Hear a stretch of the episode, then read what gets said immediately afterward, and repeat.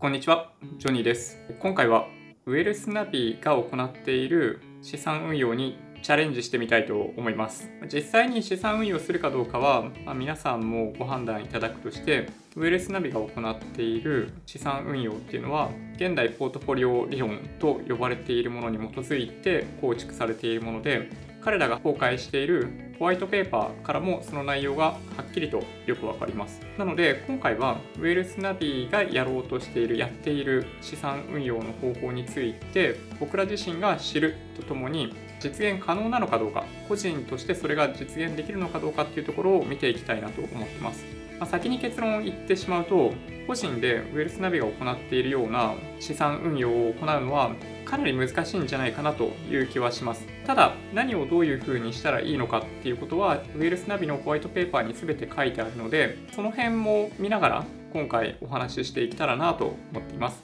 それじゃあ早速始めます。ウェルスナビのホームページ見ていただけると一番下の方にホワイトペーパーっていうリンクがあるんですよ。これがウェルスナビのホームページで、ここの下の方を見に行ってみると、このね、ウェルスナビ資産運用アルゴリズムホワイトペーパーっていうのがあって、ここに PDF ファイルが用意されています。これをダウンロードして見ていただくことで、ま、誰でもその内容を理解することができるし、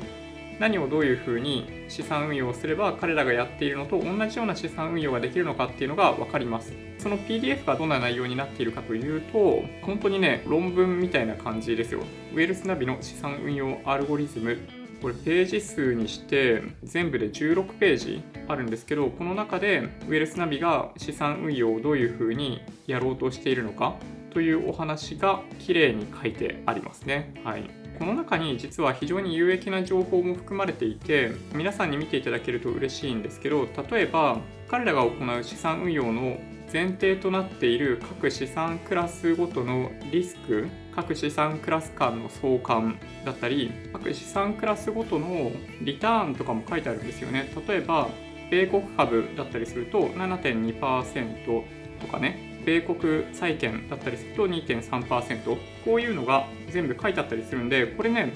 実際にやるかやらないかはさておき見るだけでも結構価値ある情報だと思うのでウェルスナビのホワイトペーパーは投資を自分自身である程度こだわってやりたいっていう方であれば1回目を通していただくといいんじゃないかなと思います。簡単にウェルスナビがやろうとしている資産運用のその最適なポートフォリオを作る上での特徴っていうものを資料からざっと見ていきたいなと思います。1つ目がこれがやっぱり最大の特徴だと思うんですけどお客様ごとの自動メンテナンスっていうのがあるんですよね。これが本当にウェルスナビに資産運用をお願いする上での最大の特徴であり最大のアドバンテージだと思います。フェアな投資対象銘柄の選定、まあ、この辺は普通に投資信託とか ETF 投資する際にはみんな考えるのとあんまり変わんないですね。最適ポートフォリオこの辺が面白いポイントになってきますね。その現代ポートフォリオ理論とかに基づいて作られてくる期待リターンとリスク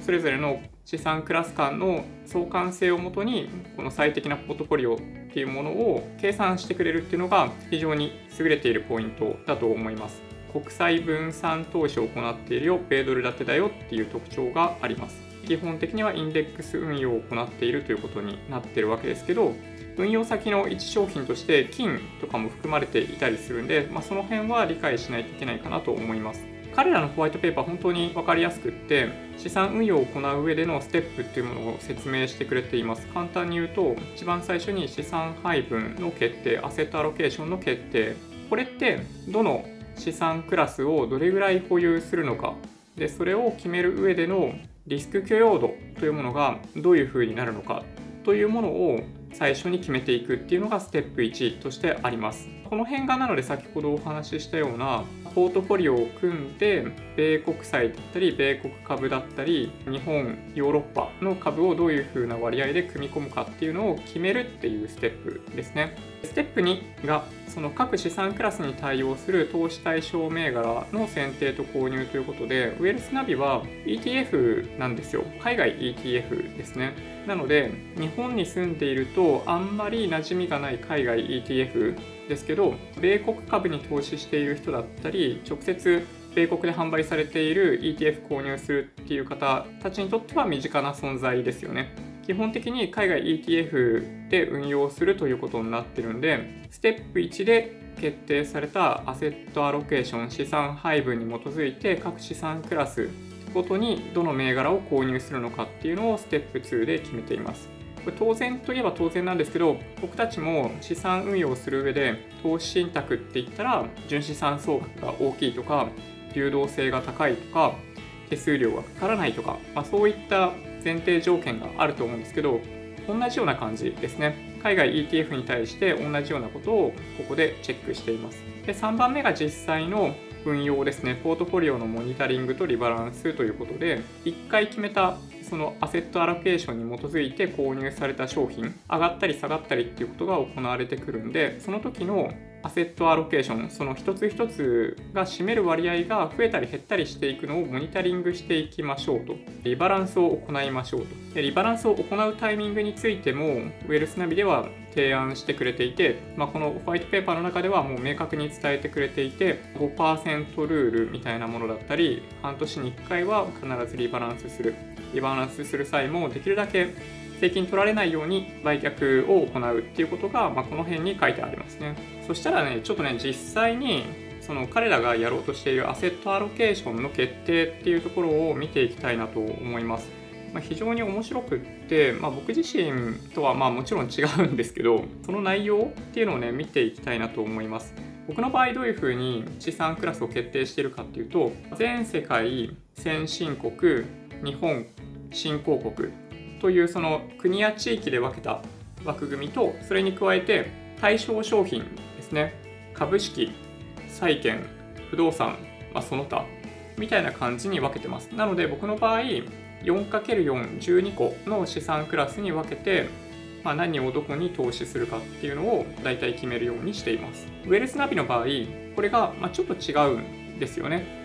なのでちょっとそれ見ていきたいなと思います。ホワイトペーパーによると投資対象の資産クラスとその対象ということでこういう風になっている理由っていうのはあんまりね明確には書かれていないんですけど地域資産ごとの特性実務における分類を踏まえということなんで、まあ、現実的に分割した時に株式債券オルタナティブという投資対象の商品に対して地域として米国日欧新興国米国これ一番下の不動産も米国なんですけどあとは金というものが入ってますね。物価連動債っていうのはまあ僕もね、よく知らないですね。なんか昔は結構販売されたらしいんですけど、日本でも。なんかこれよくわかんないんで、あんまり今回は触れないでおこうかなと思ってます。で先ほどお話ししたような僕が作っているような枠組みとは結構違くって、そんなに多くないですよね。これで見ると、1、2、3、4、5、6、7、7個に分類されている資産クラスでポートフォリオを組みますよということになってます。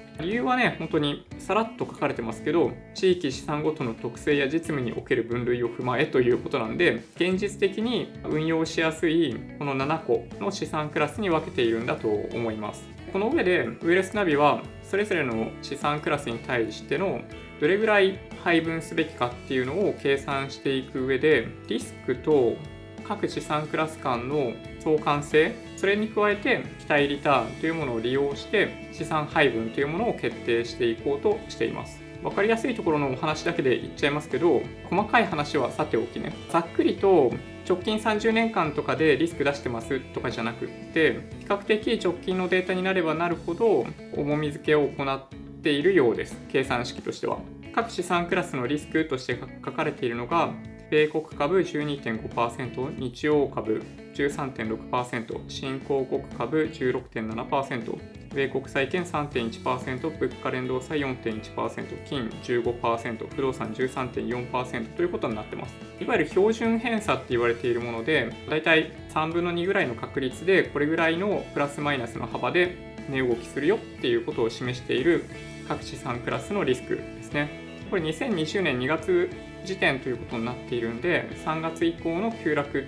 というものは反映されていないですどちらかというとリスクとリターンはウェルスナビじゃなかったとしても、まあ、自分自身で計算するとかもまできなくはないんですよ。Excel とか使えば。通常なかなか簡単に、まあ、僕はこれまであんまり見たことがなかったんですけどこの資産クラス間の相関っていうのはこれ見るだけでも結構有益な情報だと思います。何かっていうと相関性が非常に高いものと相関性が非常に低いもの。それに加えて負の相関があるものっていうのをここで見つけることができるかなと思います。当たり前なんですけど相関性が高いもの米国株と日曜株株式同士っていうのもあるしやっぱり企業とかって横でつながってる経済ってつながっているものだったりするんで相関性非常に高い米国株と新興国株もある種同じように非常に高い相関性を示している。一方で相関性がほとんどないものって何かっていうと物価連動債だったり金なんですよね。この2つが含まれているのは主にその低い相関性ゆえのポートフォリオへの組み込みなんだというふうに僕は理解をしました。一方でマイナスの相関のものもあってこの全部の表の中で4箇所しかないんですけど2つの組み合わせしかないんですけど米国債券と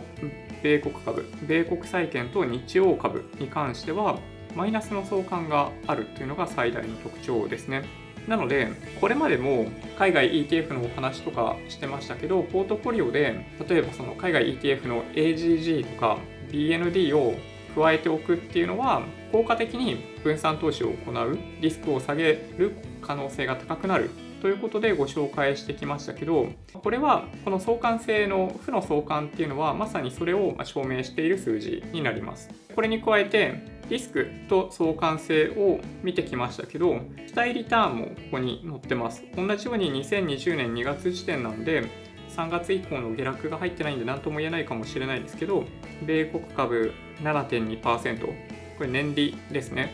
日曜株7.7%、新興国株8.5%、米国債券2.3%、物価連動債2.6%、金3.8%、不動産5.7%ということになってます。これを見るとね、リスクが高いものほど基本的にはリターンも高いということになってます。はい。まあ、なってないものもあるけどね。金とかってこれさ、リターン3.8%だけど、リスク15%って結構高いじゃないですか。そのまあシャープレシオみたいな観点でいくと、この数字だけでいくと、まあ、金ってなかなか投資しづらいですよね。逆に米国株とかってリスク12.5%に対して、リターン7.2%なんで、まあ、結構いいじゃんみたいな感じがしなくもないですよね。はいまあ、この数字だけ見るとそういうことも見えてきます。でウェルスナビはこれらの数字をもとにいわゆる効率的フロンティアって言われるような曲線を描くことによってリスク許容度に応じたポートフォリオっていうものを決定しています。効率的フロンティアみたいなお話に関しては以前に USA360 のご説明を別の動画でしている際にお話ししていたので細かくお話しするわけではないですけど現代ポートフォリオ理論の中で何をどれぐらいのパーセンテージを購入すると同じリスクの中で最も高いリターンになるのかっていうものが計算できるみたいな感じですね。ウェルスナビが用意しているこの効率的フロンティアおよび許容度別の最適ポートフォリオの例っていうのを見ると非常によくわかるんですけどリスク許容度が低い場合には5%以下のリスクに対して3%近いリターンが期待できるということになりますね。はい、この曲線ってリスク許容度2、3、4、5ってなっていくにつれてだんだん効率が悪くなっていくような側面があるんですよね。リスク分のリターンっていう意味でいくとだんだん下がっていくっていうのがあのグラフからもわかると思うんですけどそれが結構悩ましいポイントで USA360 の時にお話ししたようにリスクパリティポートフォリオそのリスクを一定に保ちながら違うなリターンを一定に保ちながらリスクを可能な限り低減するっていうことを実現しようとすると投資総額100%ではま実現するのが難しいみたいななんかそういう話になってきますね。なんか本来であれば例えばこのリスク許容度1の投資の仕方で資産総額を2倍にするとリスク2倍になると同時に期待リターンも2倍近くなってくるというのがあったりするんでそこってこのリスク許容度例えばま3と4の間ぐらいだと思うんだけどリターンに関してはこの5.5%ぐらいのところに来ると思うんですよ。このリスク許容度1のポートフォリオで2倍のレバレッジをかけるとね。このこの曲線よりも高い位置に持ってこれるじゃないですか。レバレッジをかけると。それがそのリスクパリティポートフォリオというかその、まあ、レイダリオとかが考えているようなポートフォリオのなんかその考え方なんだと理解してます。ちょっとこの辺、この話はこのウェルスナビのお話の中ですべきではないかなという気もするんで、また今度ちょっとお話ししたいなと思ってます。ウェルスナビは本当に純粋に例えば100万円っていう投資額があれば100万円のうちどれぐらいを債券どれぐらいを株式みたいな感じで投資を行うのでリスク強度1からリスク強度5っていうのがその効率的フロンティアっていうこの曲線の中に表現される感じになります。実際にウェルスナビは計算方法とかがなんか書いてあるんだけどなんかさっぱりわかんない。これね。さっぱりわかんないんですけど結果はこんな感じらしいです。これあくまでこのタイミングで計算されている結果だったりするんで多分一定期間ごと3ヶ月ごとって書いてあったかな。ちょっとね忘れちゃったけど見直しを行っているそうです。リスクが最も低いリスク強度1だったりすると米国株15%日曜株5%新興国株5%米国債35%物価連動債30%金5%不動産5%みたいな感じになってます一方で最も取れるリスクが取れるリスク強度5だった場合米国株が35%日曜株が32.9%、新興国株が14.6%、米国債が5%、金7.5%、不動産5%ということになってます。細かいところはさておき、ウェルスナビと同じようなポートフォリオで投資をしたいということであれば、今見ていただいたポートフォリオの配分比率に応じて、海外 ETF を購入すれば、それで済むって話ですね。簡単に言っちゃうと。はい。買うだけだったらそんなに難しくない、ウェルスナビ的ポートフォリオっていうお話ですね。ウェルスナビの中で最初に利用しようとすると、例えば年齢どれぐらいですかとか、年収どれぐらいですかとか、金融資産どれぐらい持ってますかとか、どんな目的で投資しようとしてるんですかとかね、そういう質問があると思うので、それによって今出てきたリスク許容度1からリスク許容度5というものが設定されますね。なので、ウェルスナビって、まあ、一人一人にみたいな感じだったりするんですけど、そのポートフォリオのパターンっていうのは基本的に5個のパターンになってるんだと理解してます。次に、各資産ごとの投資対象銘柄を選定していくことになります。ウェルスナビの場合、ETF ということになるんで、ざっとね、ETF 紹介していくわけですけど、どんな条件で ETF を選定しているかっていうと、まあ、僕らが投資信託選ぶのと一緒ですね。インデックス投資だよっていうことと、純資産総額が大きいよ、流動性が非常に高い。あとね、もう一個書いてあるのが、外国投資信託の届け出がされているっていうのがありますね。まあ、これはちょっとね、僕もよくわかんないけど、金融庁に届け出されている商品だけみたいな感じになってるみたいですね。もちろんですけど、コストが低いっていうことが一つの要因になってます。それでいくと、これ結論なんですけど、ウェルスナビが指定している投資対象銘柄っていうのはここにある7個。米国株だと VTI。これめちゃめちゃ親近感湧きますよね。VTI は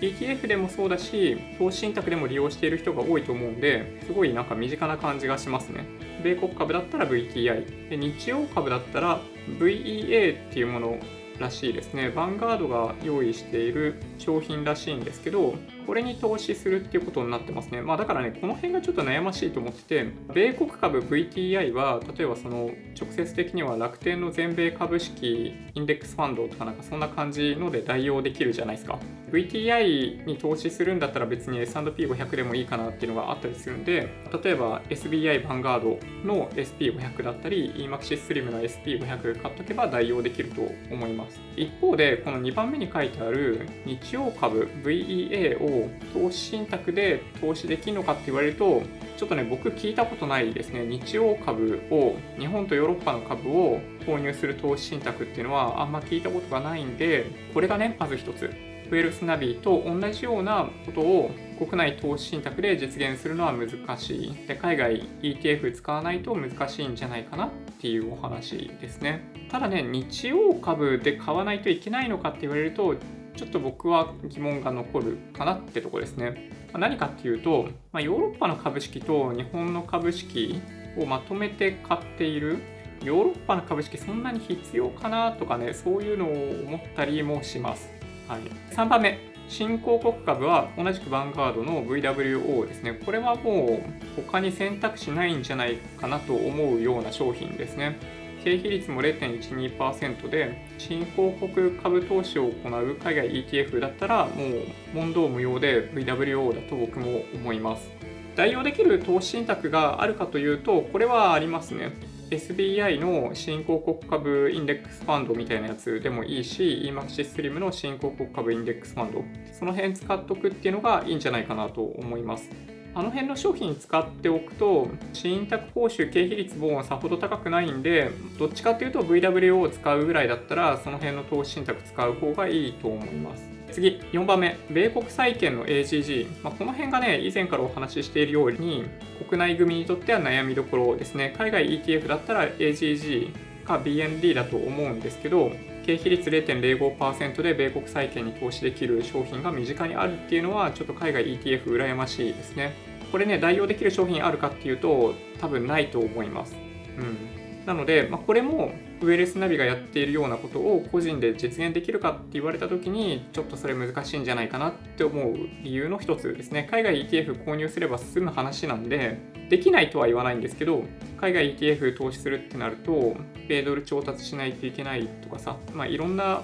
面倒くささが出てくる税金面での問題とか。税金面での問題はウェルスナビも抱えたまんまやってるんでちょっとね今後その辺どうしていくのかっていうのは気になるとこですけどね。米国債券といえば AGC なんでこれは本当に国内組は投資信託では真似できないポイントですね。次物価連動債 TIP とありますね。これね僕よくわかんないからちょっとスキップしよう。うん。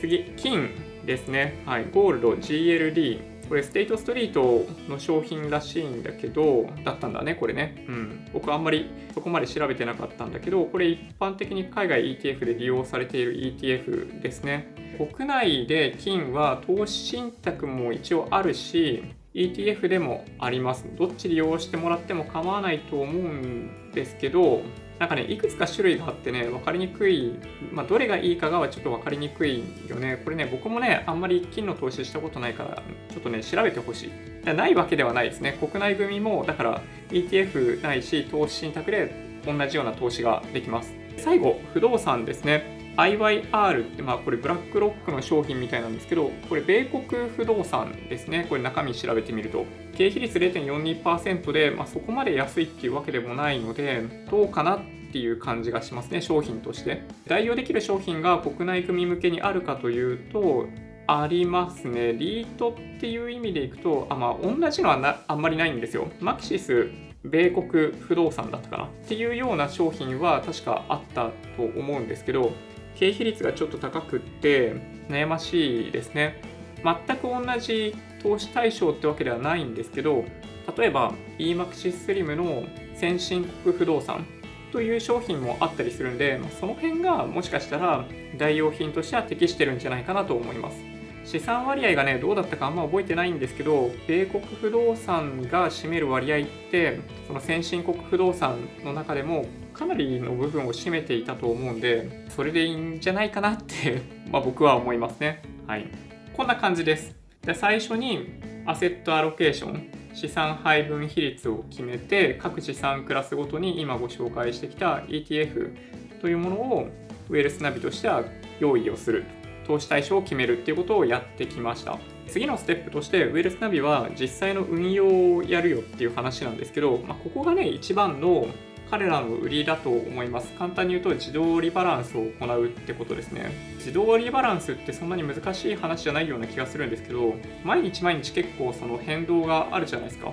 急落とか急騰とかあったりすると、ほんと数パーセント動くみたいなことってザラだったりするんで、それに対して人がリバランスを行うのって結構難しいと思うんですけど、それを自動でやってくれるっていうのが、ウェルスナビの最大のアドバンテージ利用することの最大のアドバンテージ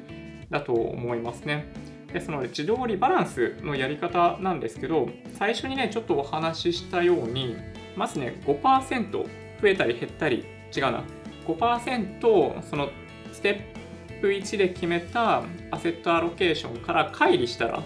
プラス5%になるとかマイナス5%になるっていうことがあったらリバランスを行いましょうということになってます。プラスマイナス5%っていうのがなかった時になかったとしても半年に1回はリバランスするよっていうのが2番目のリバランスルールみたいですね。リバランスを行う際にウイルスナビは利益が出ているものを売っ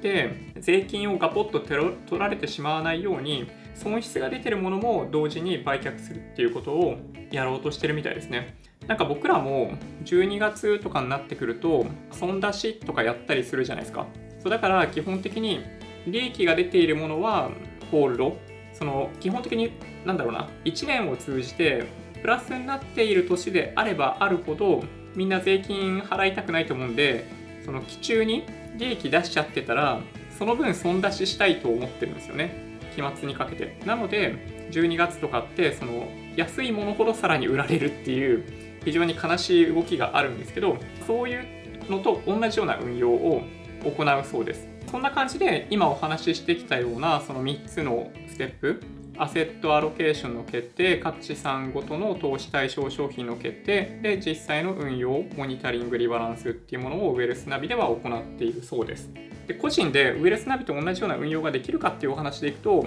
いくつか難しいところがあります。途中でお話ししてきたように、投資対象としてぴったりのものがないっていうのが、まず一つあります。でもう一つは、そのモニタリング、リバランスっていうものをなんか細かくできるかって言われると結構しんどいと思いますね。できないわけではないと思うんだけど、かなりコストがかかると思うんで、ちょっとなかなかね、真似できないかなっていうのが僕の結論ですね。で、ウェルスナビって利用すると、まあ、信託報酬みたいな感じで、手数料って言えばいいのかな。1%分取られることになるんですよ。で信託報酬にしたら1%ってアクティブファンド並みなんで結構高いなっていう感じもします。実質的には海外 ETF に投資をするファンド・オブ・ファンズにさらになんかその自動リバランスとかそういうポートフォリオを考えてくれたりっていう機能が加わっているいわばファンドみたいなもんだというふうに考えれば、ま、1%っていうのはそれなりに妥当な金額なんじゃないかなというふうにも思います。自分自身で運用を行っている人たちからすると1%ちょっと高えなと思って使わないっていう人が、まあ、確かに多いんですけど、まあ、そういうのが、まあ、ちょっとやっぱ難しい。全部ある程度お任せしたいっていうことであればウェルスナビに、まあ、その1%分を支払っても大きな問題ではないのかもしれないなと思いますけどね。現時点で僕は使ってないですけどね。はい。ちょっとね最後に、まあ、そんなちょっと悩ましいウェルスナビなんですけど、ま僕からちょっとね、やっぱ気になるところがいくつかあって、一つは税金のお話ですね。海外 ETF 投資したことがある方はわかると思うんですけど、海外でアメリカで10%取られて、例えば配当とかだと、で、国内でさらに20%取られるんですよ。で、20何かな合計するとそれぐらいだから取られちゃうっていうのが現状で再投資を行って福利で資産増やしたいって思ってたりするんだけど海外 ETF ってそういう形で税金取られちゃうからなかなか使うのが難しいっていうのがあったんですよね。ウェルスナビだったらある種そういう海外 ETF に対して取られてしまう税金の部分なんかうまいことやってくれんじゃないかなっていうのがあるかなと思ったんだけどなんかどうも海外で取られる税金はやっぱ普通に取られているような感じなんですよね。でさっき言ったようなリバランスをやるときって、うまくいけば利益が出てるものと損失が出てるもので合算して税金取られないってあるかもしれないけど現実的には税金取られますよね。なので、ちょっとやっぱりね、海外 ETF を活用して、ああいう投資を行うっていうのは、長期投資っていう観点で、福利効果っていう意味では、ちょっと若干やっぱ弱いんじゃないかなと。なんかその辺の税金の問題が全て解決して、ブラッカーで全部外国税控除、なんか二重課税調整制度みたいなのが、その国内の証券会社に対してはあったりするんでそれと同じようなことをウェルスナビの内部で行ってその外国税取られないでリバランスをやってくれるっていうことになったら、まあ、結構いいんじゃないかなと思うんですけどね。あとはねもう一つは出口戦略を考えるとウェルスナビやっぱちょっと難しいかなと思っていてあの証券会社の場合定期解約とか定額解約機能があって毎月3万円引き出すとかってそんなに難しくなくできると思うんですけどこれがねちょっと難しいかなと思うんですよ。ウェルスナビだと。そうだから、まあ、結局どっかのタイミングで別の口座に移すとかになっちゃったりとかするとそのタイミングでまた税金払わないといけないでしょ。利益確定っていうことになって。まあ、とか、なんかね、そういうのを考え始めると、ちょっとやっぱりウェルスナビまだ悩ましいなという気がするんですよね。長期的に考えると。そんなにね、だから全ての資産をウェルスナビで運用するみたいなことは、まあ、ちょっとやめた方がいいのかなっていう気はします。だから、まあ、最後なんだけど、これ、まあ、僕からのまあある種提案で、ウェルスナビはファンドになったらいいんじゃないかなと思います。あのどういうことかっていうと、投資信託として投資してもらえる商品の一つとしてウェルスナビがあるっていうことになると利用しやすいんじゃないかなと思いますね。今ってちょっとウェルスナビ利用するってなったら入金するっていうのが入るじゃないですか。入金するとか出金するっていうのが。でそれが残っている以上ちょっとやっぱりメインでウェルスナビを使うっていうのは若干難しいんじゃないかなと僕は思うんですけどね。うん。そんな感じかな。ね。どうでしょうね。まあ、ウェルスナビはね、本当にまあ、資産入金された資産を100%運用するみたいな感じになってるんで本当は USA360 じゃないですけどその360%分ぐらいの資産運用をしてもいいと思うんですよそのリスク許容度1から5って言ってもその100%っていう投資対象を組み替えているだけじゃないですかでそうするとやっぱりできることって限られたりするんで、まあ、1から5じゃなくて1から10とか1から20ぐらいにしてもらって上の方のリスク20とかだったら、まあ、レバレッジかけるみたいな内容もありといえばありじゃないかなというふうに思いました。やっぱね100%でやってるとあの途中で見ていただいたその効率的フロンティアっていうところで見た時にそのまあ、例えばねそのいわいわゆるシャープレシオみたいな観点で言ったりするとちょっとずつ効率が悪くなるみたいなのがあったりするんで、まあ、だとしたらレバレッジ必要に応じてかけてもらえるようなオプションもあっていいんじゃないかなと思いました。はい。じゃあそんな感じで、えー、終わりにしていこうかなと思います。ウェルスナビのホワイトペーパーを利用しながら、まあ、彼らがどんなことをやってるのかっていうのをご紹介しつつ、個人でウェルスナビと同じような運用ができるのかについてお話ししてきました。結論としてはちょっと難しいねって話なんだけど、ウェルスナビ万歳かって言われるとちょっとそうでもないかなというふうに思ってます。もし今回の動画が良かったっていう方は、高評価ボタンをお願いします。合わせてチャンネル登録していただけると嬉しいです。それではご視聴ありがとうございました。バイバイ。